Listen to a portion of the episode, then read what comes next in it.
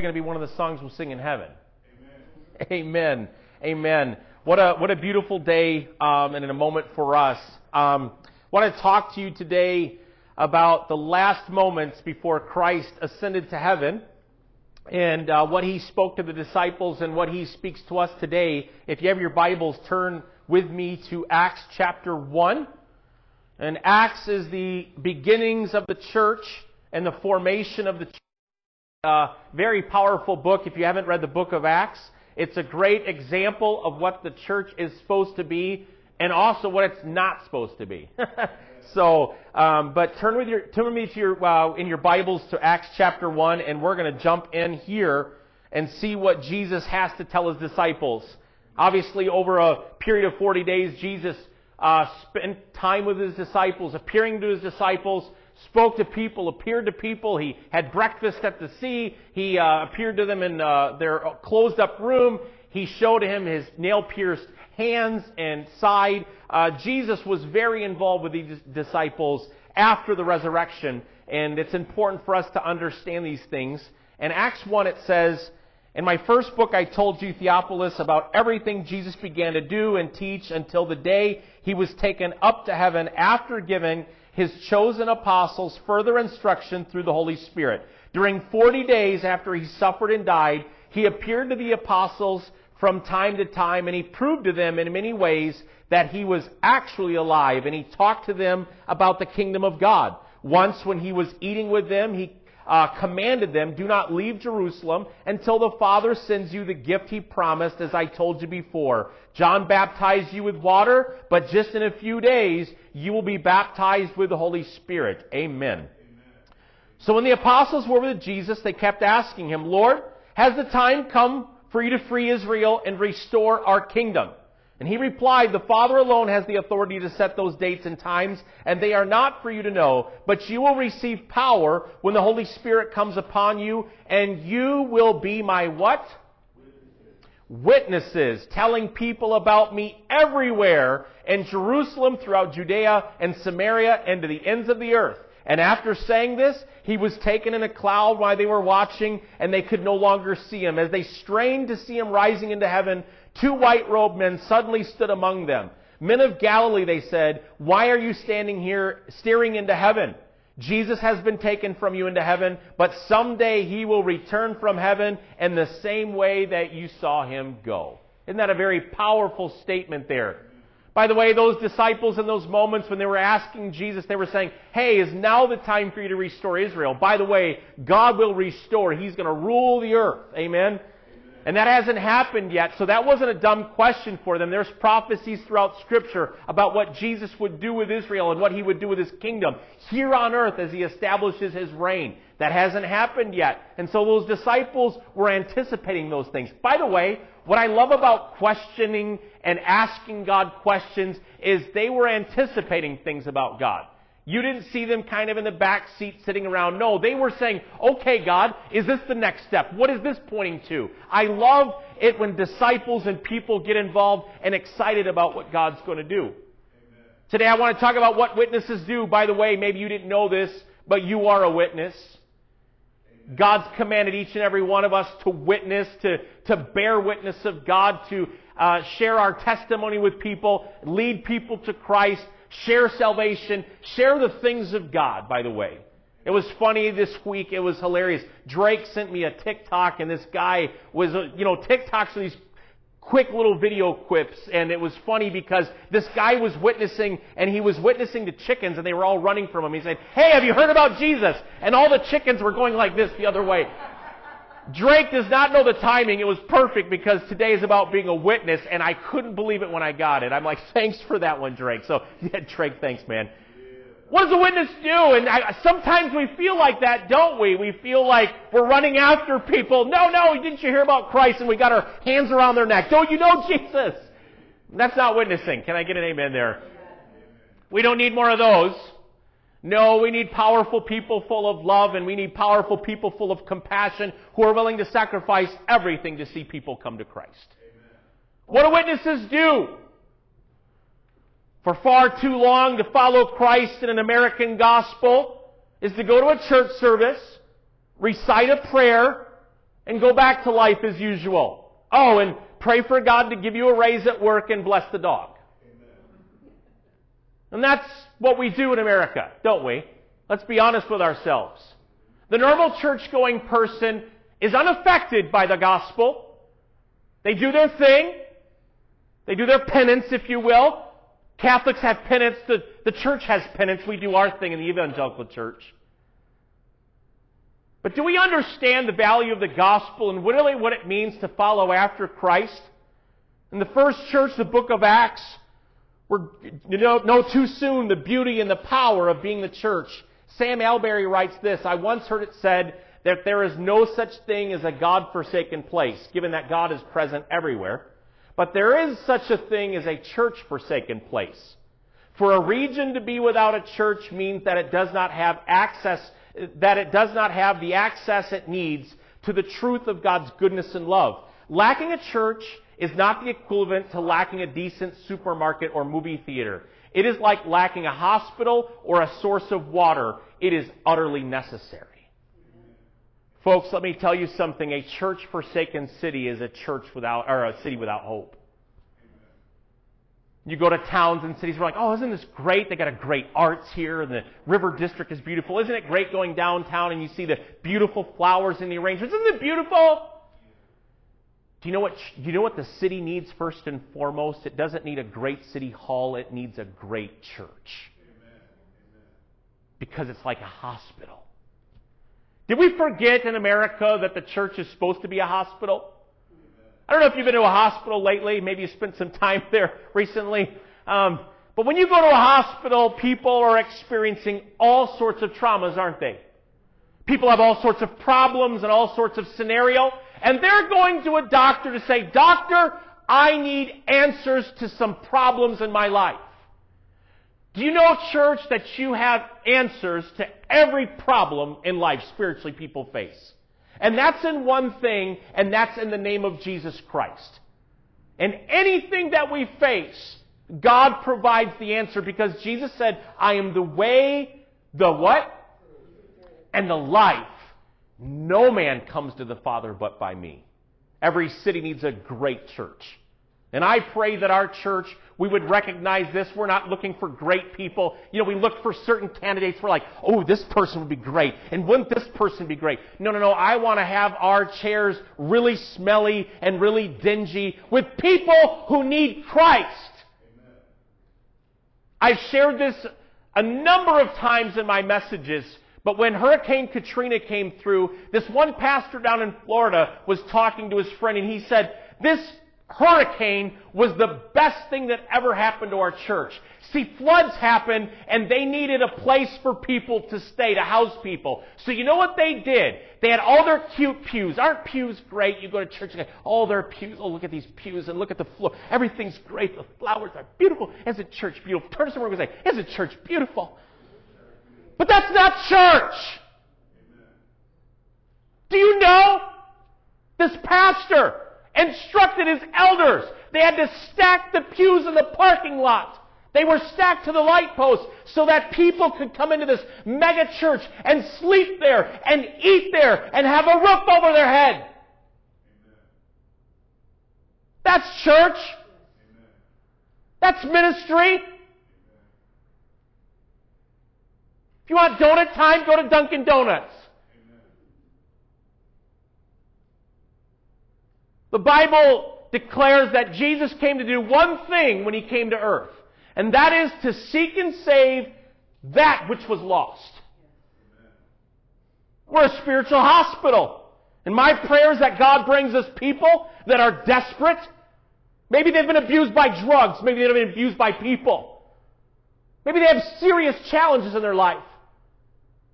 Tragedies and situations that only God can provide the answer for. And maybe we don't wait for them to come here. I got a great idea when it comes to evangelism. By the way, no matter how much neon we put around that oval sign out there that says Turning Point Church service at 10 o'clock, we'll put another thing of neon. Maybe they'll just notice our church more. Does the people notice you out there? Did they notice you out there? God called us to go. He didn't say for them to come. He didn't say to his disciples in Acts 1, Stay ye therefore, and the people will come to your church buildings and facilities. He said, Go. My prayer is that God not only brings us people, but that we would go to people. And you know what's important for us in order for that to happen? I'm getting really dry here. Just one minute. Pray for God to put people in your heart. It's pretty hard to witness to people that you don't love. And many of us, we're witnessing to people out of anger, and our eyes are kind of like this, and they're gritting, and they're like, oh man, that person needs Jesus. I can't believe. Did you hear those swear words they said, Pastor? Oh man, can't believe they used God's name in vain, Pastor. Yeah, they're heathens. Right? Yeah, but did you see what they're doing? Do you see what they're saying? Yeah, they need Jesus. Do you love them? Do you know that amazing verse of Scripture? It's one that I've never heard before. For God so loved the world.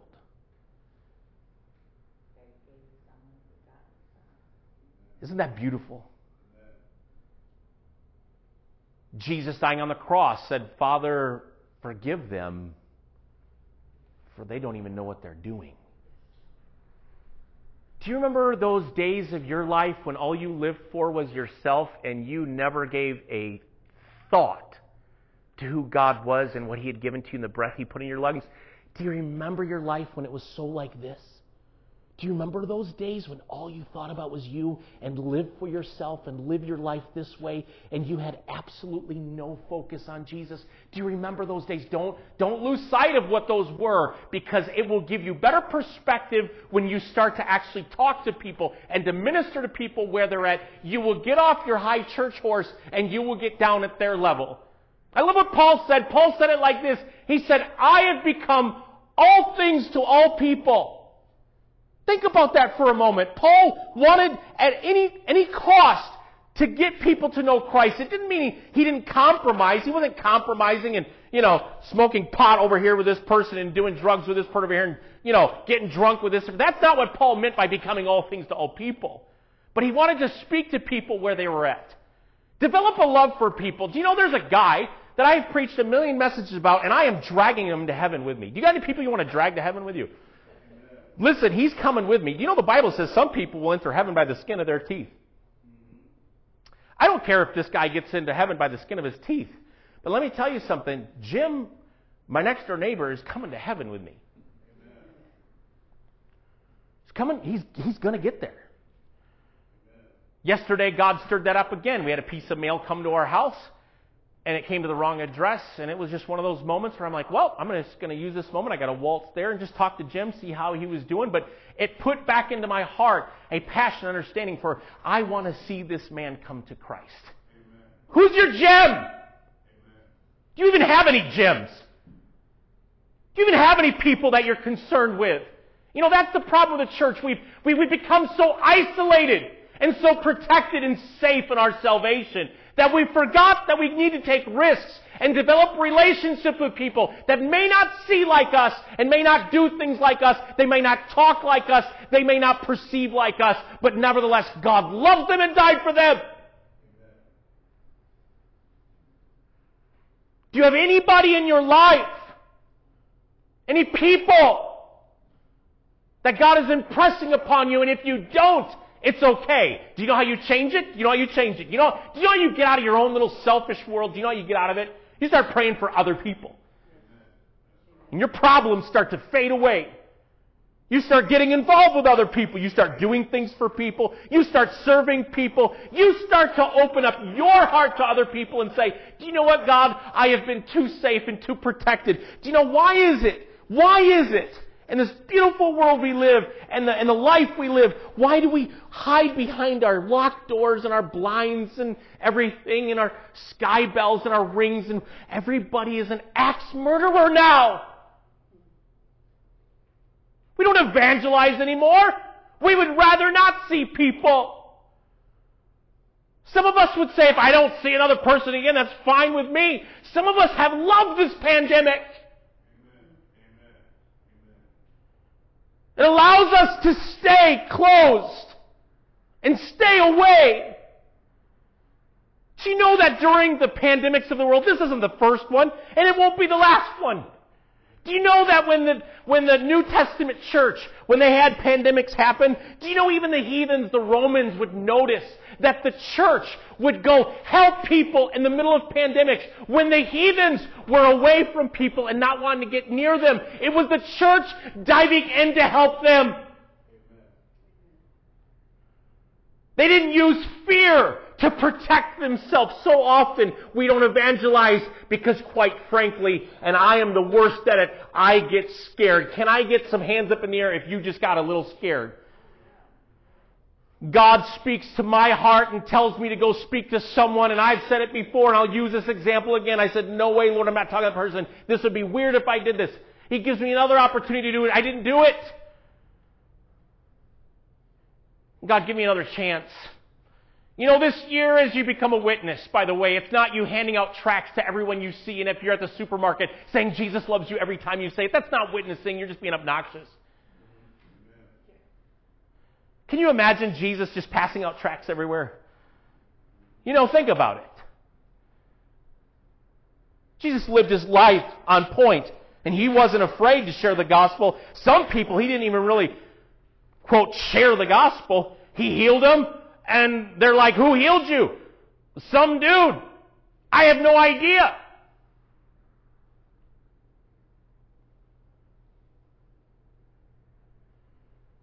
When you start to pray for God to put people in your heart, here's what will take place. When you really see people, you will see past political views and ideologies. Oh my, can I say that to some evangelicals today? When you see people, You'll fight less. We're fighters, aren't we? We love fighting. We love to argue with people about things. Who cares at the end of the day? Turn to someone and say, really, who cares? Do you know what will happen is when you start to see people, you will take yourself a lot less seriously. We have taken ourselves way too seriously. We don't know how to live anymore. We don't know how to breathe anymore. Everything has to be perfectly lined up we just can't live life and just enjoy people around us because everybody is in a little clan now. Everybody's in a little package. What are you with and what are you for? I don't care what you stand for. Do you love Jesus? By the way, church, can we get off our cause bandwagons? You know, we blame the world because they do that, but doesn't the church get on their cause bandwagons? We get on our abortion bandwagons, we get on our racial reconciliation bandwagons, and those are all great causes. I had a great night. We had Thursday. I, I love what happened with us dealing with helping these moms and babies. But you know what the greatest cause that you will ever become a part of? If you want to sign up for a cause, we all sign up for things. Turn to someone and I'm going to petition for the commission. Oh, that's a good one, isn't it? I just thought of that. That was really good, wasn't it? Guys, I'm getting t-shirts. We're going to have buttons and we're going to sell them. Hats, bumper stickers. Do you know the greatest cause that you will ever become a part of is the Great Commission?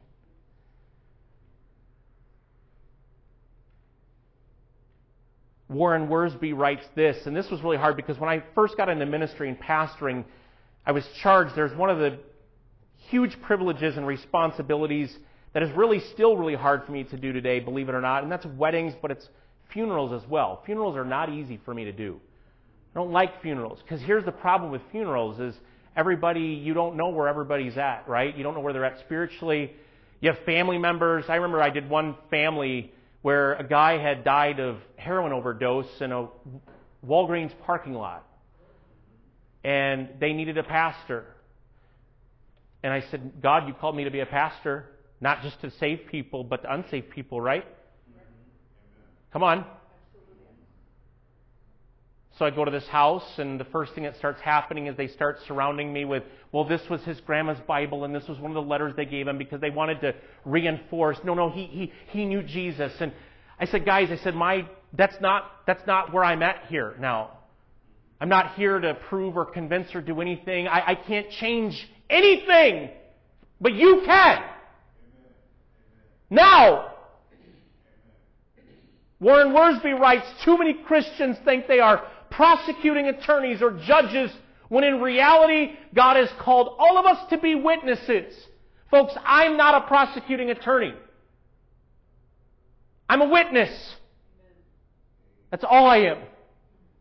You see Paul, you see Peter. They proclaimed Jesus and Him crucified. They didn't try to manipulate people in situations. They would pray with people, pray the sick, do all sorts of things, give to people. But you are not a prosecuting attorney, folks. Take that weight of responsibility off you. Take that responsibility off you and just simply become a witness. Why don't we turn real quick and see God's heart and His plan for people to come to Christ? And it's in 2 Peter chapter 3, towards the end of your Bible.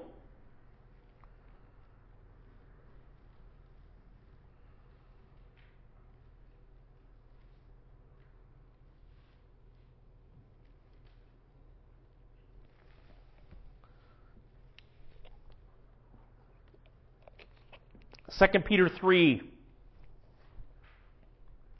verses 3 through 9. Oh, I'm in 1 Peter. This was about wives and their husbands. That's next week. No, I'm just kidding. 2 Peter 3, 3 through 9. There we are. Day of the Lord's coming. 2 Peter 3 verse 3 says, Most importantly, I want to remind you that in the last days scoffers would come. Can I get a name in there? Mocking the truth and following their own desires. They will say, what happened in the promise that Jesus is coming again? See, a lot of people, even in the church, don't think Jesus is ever coming back. He is. From before the times of our ancestors, everything has remained the same since the world was first created. They deliberately forget that God made the heavens by the word of his command, and he brought the earth out of the water and surrounded it with water. Then he used the water to destroy the ancient world with a mighty flood, and by the same word, the present heavens and earth have been stored up for fire. They are being kept for the day of judgment when ungodly people will be destroyed. But you must not forget this one thing, dear friends. Don't forget. Turn to someone and say, don't forget this.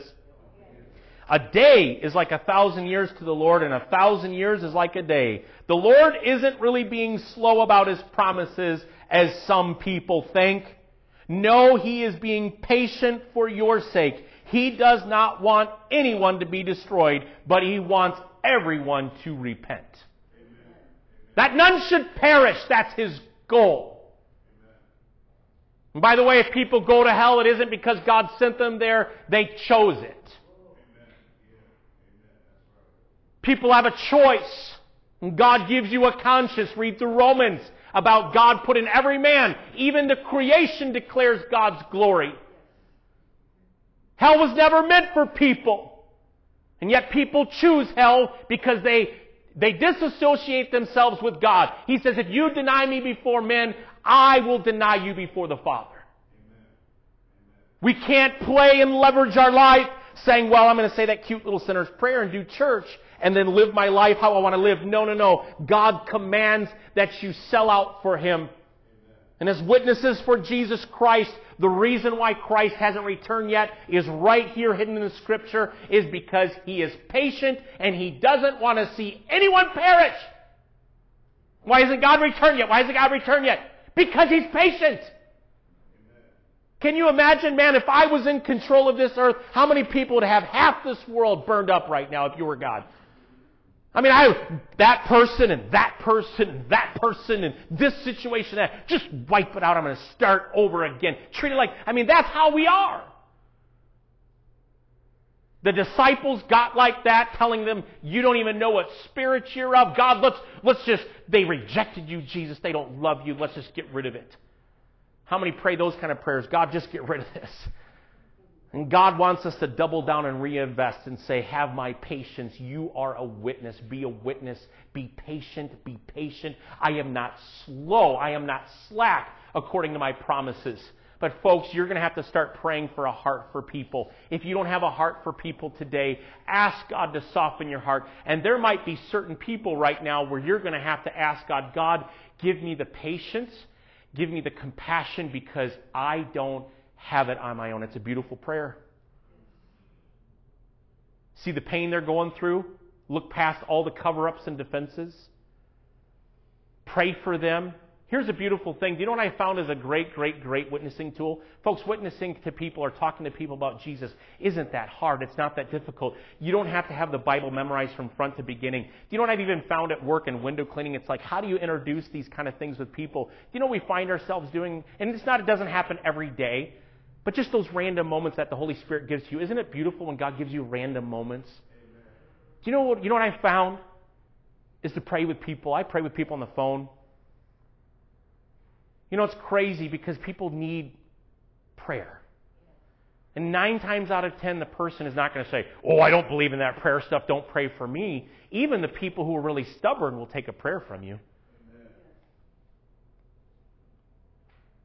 1 Corinthians chapter 3, let's turn there.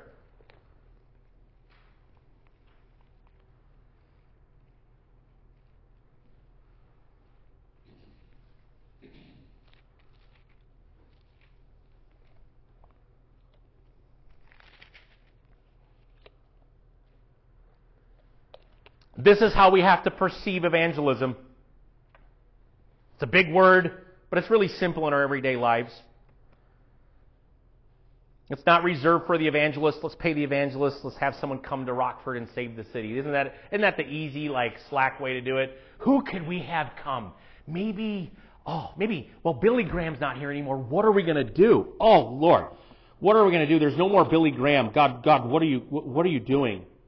Isn't that how some of us are right now? God, what are you going to do with this world? I mean, every, oh, God. And God is up in heaven, and that's exactly his position. He's just going, oh, Billy, Billy, why did you have to die?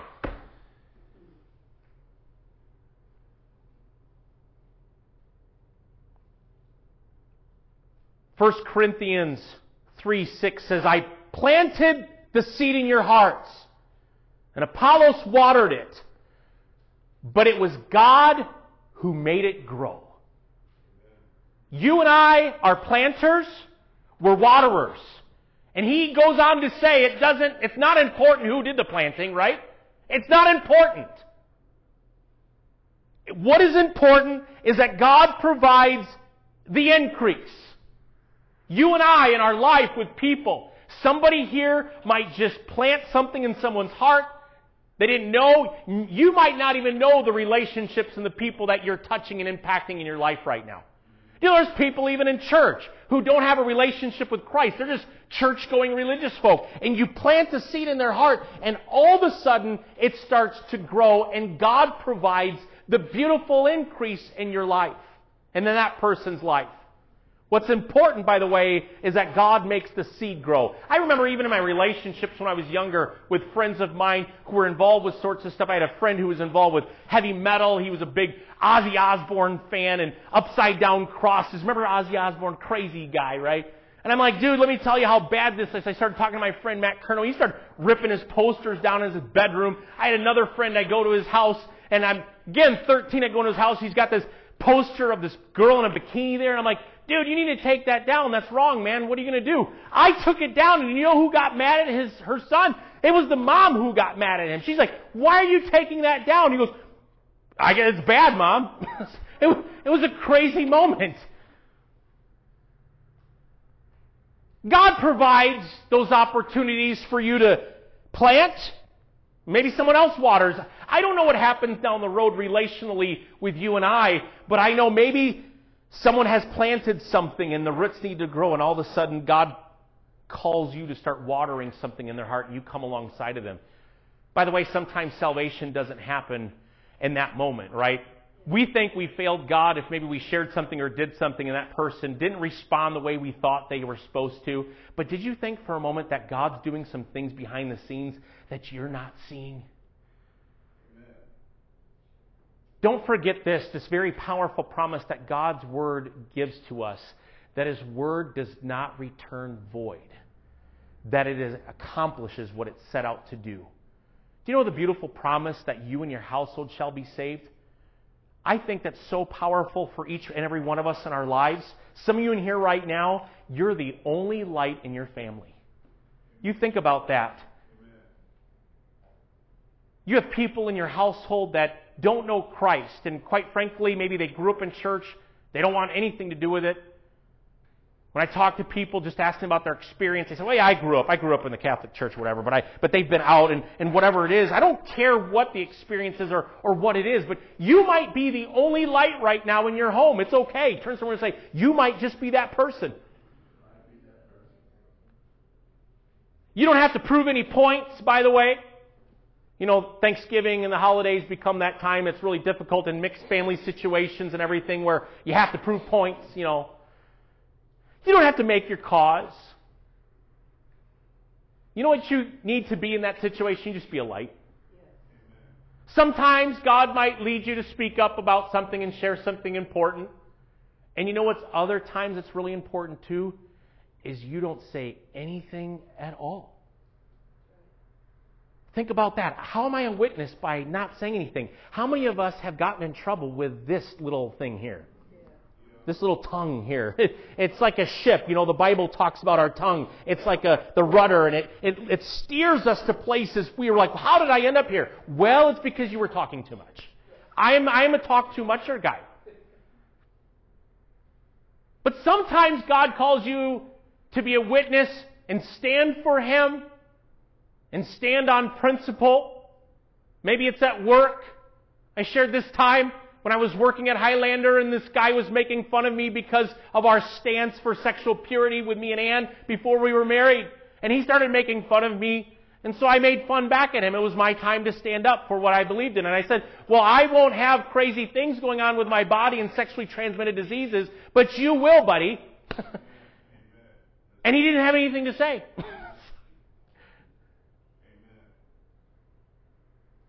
See, being a witness doesn't just encapsulate the gospel per se in, in the Bible of like, when I ask Jesus my heart. No, a witness starts happening in your lifestyle and the choices that you make before God.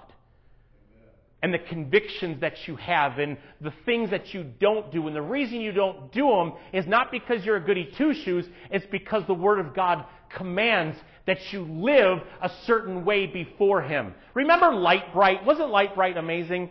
I was thinking about that last night. I was thinking about Lite-Brite when you had it. That came out in like the 80s, and you had this little board that lit up, and you had these pegs that were clear, and you had the pictures. Carl, Carl, you had a Lite-Brite. You got to tell me you had a Carl. Yeah. So, but we you put the Lite-Brite together, and all of a sudden you have this beautiful pictures, folks. You and I are one big Lite-Brite. I'm telling you. We're a city on a hill. We're not supposed to hide. And there's a very powerful thing to all of that, and it's compassion. These blind people outside the faith, by the way, I want to remind you, these blind people be outside the faith that are doing crazy, willy nilly things, you know what it is? They are deeply loved by God. But they're not following Him yet. They're deeply loved. I think of the story of Jesus, and He gave the example of leaving the 99 to go after just the one. Man, I've got 99 here. We're doing good. Our church is filled with 99. Yeah, there's one more. One more. How were you led to Christ? Think about that. Honestly, how were you led to Christ? Maybe it was through a family member. Maybe it was because your grandma wouldn't stop praying for you, wouldn't bother, wouldn't stop bothering you and loving on you and caring for you. Maybe God met you at a bar. You had enough of life.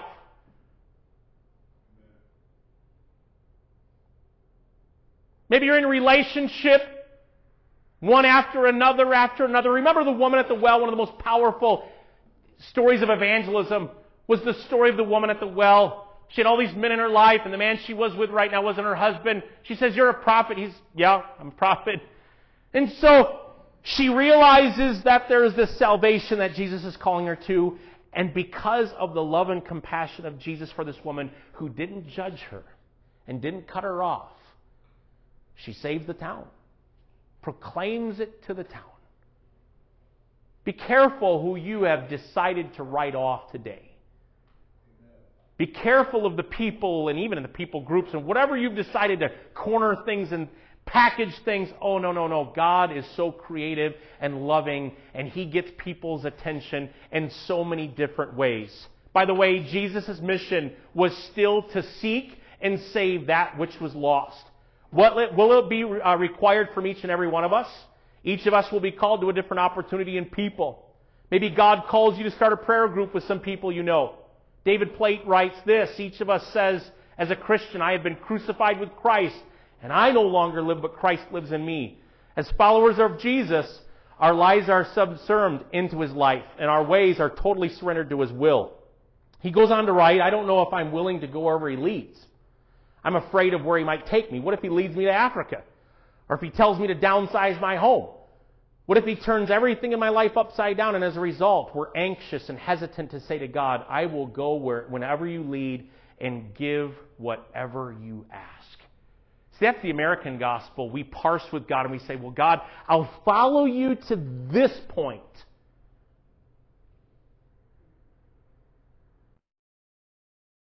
The minute we get done and we, we're going to have an uh, evangelism sign up sheet and we're all going to go to Africa. I actually had a time in my life where a guy came to me and he's like, Steve, um, he was really passionate about Africa. Steve, you should go to Africa. You gotta go to Africa. You gotta go to Africa. And I turned to him really quick and I said, dude, that's great what's going on in Africa. And in my heart, I, I'm praying for the situation, want to pray with you for that. But I said, do you know what my Africa is? My Africa is Turning Point Church.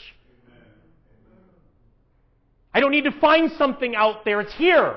These people. These people cause me to stay up night thinking and praying about them.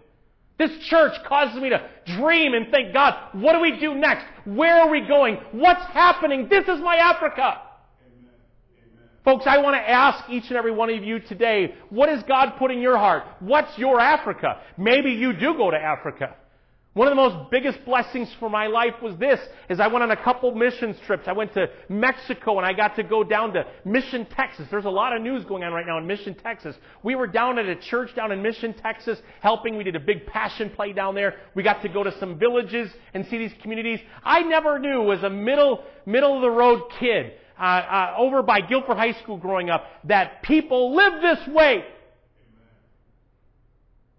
Went to Siberia. Crazy going on there. Crazy things going on in this world. But it changed my life forever. Doing jail ministry. I didn't want to do jail ministry. I literally was drugged to jail ministry due to jail ministry. But you know what it did? It opened my eyes to people and situations. People need Christ. Amen. Jesus said, if you give a cup of water and you do it, you do it in my name. When I was in jail, what you did to the least of them, you do to me. Don't tell me today you can't be a witness, by the way. The Bible declares this that we overcome by the blood of the Lamb and the word of our what? Every one of us here has a testimony. What God saved you from, and actually what He's saving you through right now. Some of you have your sanity. It's only because of one thing it's because of Jesus Christ. What becomes your Africa? What becomes the situation you go after? Let me also say this, being in the middle, what's also broke me down and seeing all the humanity there, I didn't want to be just a churchgoer. And from the very beginning, at 15 years of age, I started saying to myself, I just don't want to go to church. I want to be involved. I want to do things. I want to see God at a bigger scale of what's happening. And it didn't matter my age. It doesn't matter your age. Folks, just go get it. Kids, tell your parents, I want to do this. I want to go after that. Do you know what's so cool about my parents looking back at it? Do you know what my parents said about all the stuff that I did? They never discouraged me from it. They never said no. They just supported it and said, go for it. Go for it. We have arguments about things. Mom, I want to go to Mexico to help people. Steve, I think we really should think about this. Can you? but some parents think about these things like that. Don't just be a churchgoer. Be the remnant of people that say, you know what, God, I want to go after you. Sandra, if you wanted to come up and start playing, I wanted to share and end with one story. It's a beautiful story. If I can find it here. There it is. I want you to know, too, when you're witnessing, that of a hundred unsaved men, Jefferson Bethke writes this one might read the Bible, but the other 99 will read the Christian. I think it's really important. We want people to get into their Bibles, unsaved people. Do you know most unsaved people aren't opening their Bibles? I don't know if you knew this or not. They don't know church language. One of the best books I read in Bible school was this when we had evangelism was Inside the Minds of the Unchurched Harry and Mary and getting inside the mind of an unchurched person. See, all of us come from probably, how many were born and raised in church and basically went to church in your whole life in this room? Okay, so this is all of us basically. So we know the lingo, we know the ins and outs, we know the rights and wrongs, we know what to say, what don't to say, but think about getting into the mind of an unchurched person. They don't know these songs. They don't know why we sing them. They don't know what the big deal is. Folks, of a hundred unsaved men, one might read the Bible, but the other 99 will read the Christian. Folks, when they read you out there in the streets, what are they reading?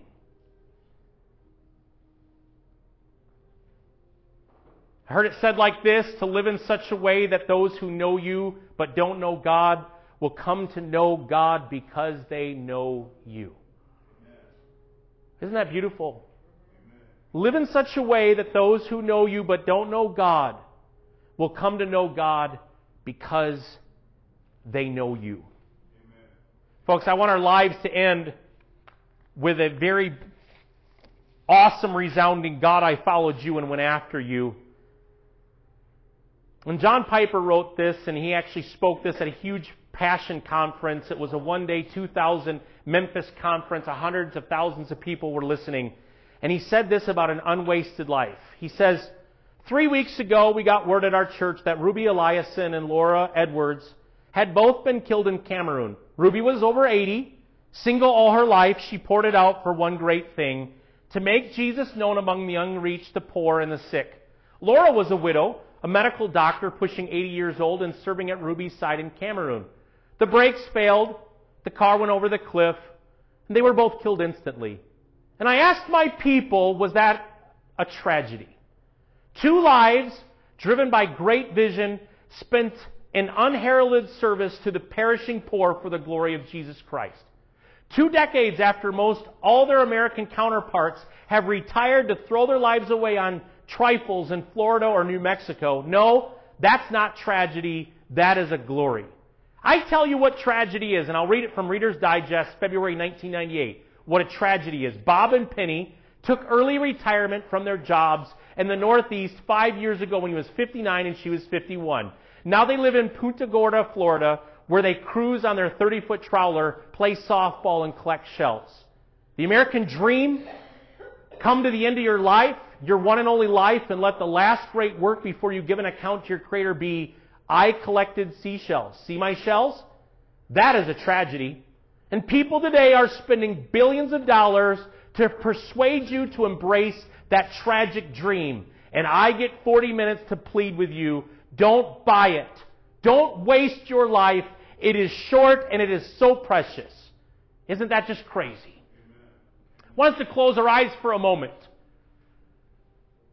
And the American dream today is glossed over in a very selfish, consumed, think of me first diet. And folks, I don't want to hand God a bag of seashells saying, boy, those were great sunsets. I want my life to be driven like those two women who gave their lives and their money and their testimony to give to the poor and to go after the lost. What a waste to think you retire at 59 and sit on your butt. What a waste. Today my goal isn't for my kids to retire multimillionaires and have all these stocks and investments and portfolios and multiple homes. My goal is to see my family go after Jesus and to be a witness of His glory. Today, throw all the worldly success out the window. What good is it if you gain the whole world, but you lose your soul? And maybe today, You've been a churchgoer. And you don't know Jesus Christ. We've taken for granted the grace of God. And we might have uttered a prayer.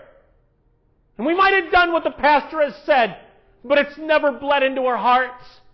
And our hearts aren't overwhelmed with the presence of God. We don't know Him. You on YouTube today, may you know the presence of God.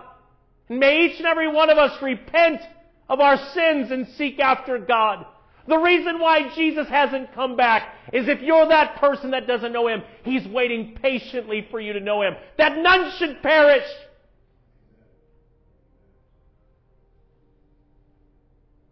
Today may our heart be to be a witness. Not all the time with our words. And maybe it requires that at times. But maybe we serve. We jump in, we pray. We develop a heart for people that we've grown cold to. We live like what God's called us to live. And the Word of God lives in us. But today, first and foremost, today you say, I don't know Jesus Christ as my Lord and Savior. I want us to pray this. This is not a formula to say a word a proper way. This is just for us to utter out of our hearts what we want to say to Jesus Christ. Shall we all pray this prayer together? Dear Jesus, thank you for dying on the cross for my sins. The horrible death which was meant for me. You died. Today, I receive your life in my heart. I turn to you. I repent of my selfish ways. And I now am turning to you. I give you my life. I give you me. All my sins, errors, mistakes, I give to you. Thank you, God, for how you're going to show yourself to me and what you're saving me from. I thank you today that my name is written the Lamb's book of life. In Jesus' name. Amen.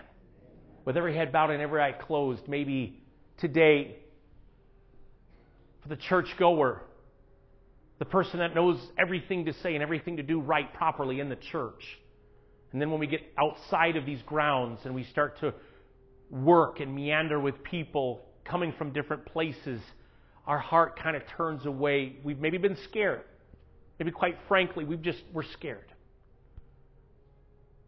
And I want to first address those things and say, pray for God's boldness for your life, where you're at, the work that you're at right now. Maybe it's hard, it's difficult. And at times it will be.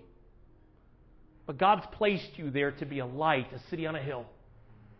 And we ask for God to give you boldness, not only to say the right things, but to be that person that you need to be in that moment.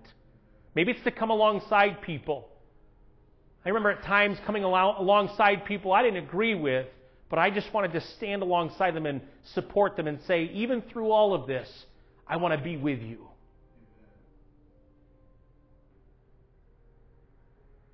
Today, maybe you're scared. There's a spirit of fear in your life. And God wants to baptize you today with a boldness. Today, if that's you, don't be ashamed. Let me tell you something. I was scared. And I kept my mouth shut during that time. Today, if that's you, would you raise your hand? I want to pray with you. Anyone, thank you, thank you, thank you, thank you, thank you. Oh, Father, I, I thank you for these dear saints. They reached out to you and said, I'm a little afraid. God, today I thank you that you have not given us a spirit of fear, but of power and love and a sound mind. I thank you for giving them the mind of Christ. I thank you for giving them power today and boldness. I pray that through your mighty Holy Spirit, Holy Spirit, that you would fill them and that you would give them the words to say and God, you declared in your word when you appear before people, don't worry about what to say. I'll give you the right words to say when you need to say them. Let's pray this together, everyone. Dear Jesus, thank you for filling me. I need your presence in my life. Holy Spirit, thank you that you're my friend. You're my counselor. You help me. Give me the words to speak. And even give me the words not to speak. help me, Lord, know when I'm to talk. Help me, God. I thank you that you're giving me a boldness now. In Jesus' name. Amen. Folks, it's very beautiful to see the Holy Spirit move and to give us a boldness where we were scared to put people in our lives and we prayed, God, give me a heart for the unsaved. I think, man, can you imagine if all our churches, which are hospitals, would truly get a heart for the lost? Look past all the stuff and just see people. See the pain, see the problems, and allow God to work in and through you there. I just thank you, God, for today. Thank you for all the families that are here. Thank you, God, for the families who are worshiping with us at home. God, I thank you for the families that you're going to bring and that you're sending us to them. Thank you for the ways that we can minister. God, help us to be creative. Give us ideas on how you want us to minister in this community, in this neighborhood, in our neighborhoods, and the people that you've plopped us right next to. May we open up our blinds and our doors. May we walk outside the front door, introduce ourselves, and become part of the world that you've called us to.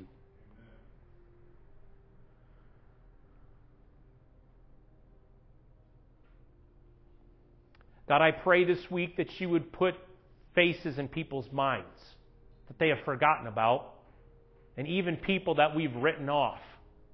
And we said, There is no way. God, I thank you that today you make a way where there is no way. I pray that you would prick our hearts, God, to pray again with passion for the lost. God, you declared that the issue wasn't the harvest. The fields are white unto harvest. We're, we live in great days, great days, great opportunities for the church to move and work. We need people. God, I thank you for the calling. I pray for the young people right now in this church.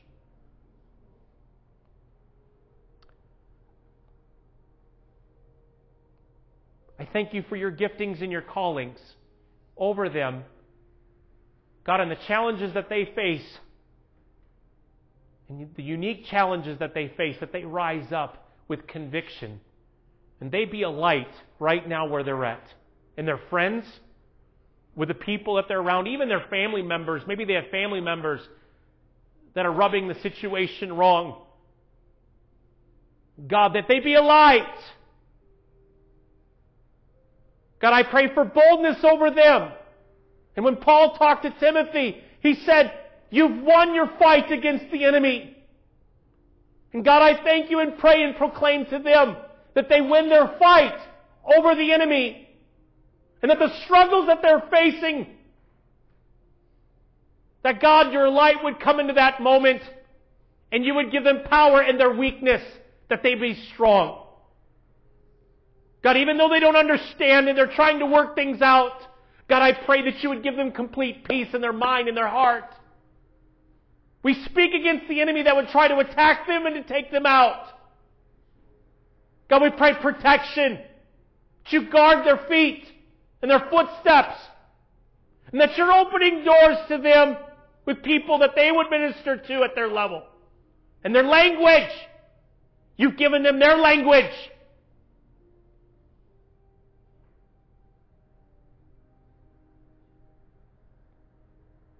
God, I thank you that when you died on the cross, you destroyed the work of the enemy.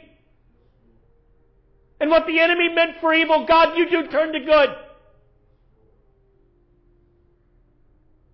Oh, thank you, God, for such a time as this. We don't want 50 years ago. We don't want 50 years from now. We want right now. And just as the disciples were looking into heaven and the two angels said, Why do you stare up there? I declare over them and declare over the church that we don't keep our eyes up there, that we keep our eyes focused on the lost and the hurting and the dying and that we go after them. Oh, give us hearts, God. The young people and the old. God, you said in your word that you would put dreams and visions in the young and old. That you would return the hearts of the father to the children. We pray for the fathers.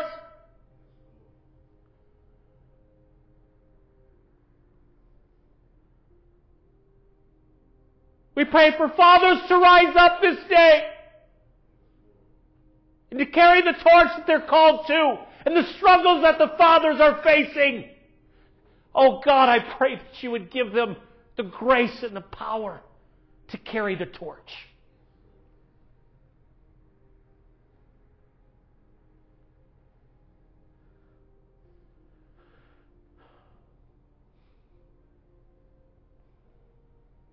Holy Spirit, fill the church. And may there be a mighty sound like never heard before. We don't want normal church. We want to be rocked by the presence of the Holy Spirit. We want to be shaken. We want to be changed. We want to be challenged.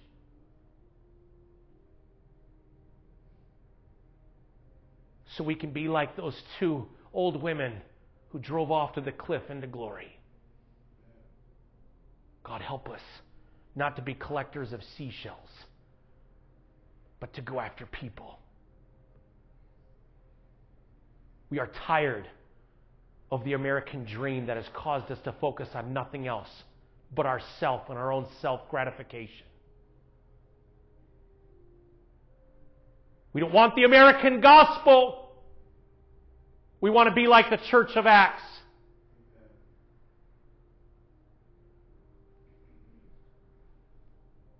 In Jesus' name. Amen. Well, folks, it was a good day. I love you. And we are the church. And we don't look our answers out there over here. The answer is right here. In God's presence for our life and what He's going to do for us. But have an awesome, awesome Sunday and uh, just enjoy each other's company. Maybe you grab someone and pray with them, build them up, but just know that God's called you out there, not in here. Can I get an amen? Amen. Have a great day. God bless you.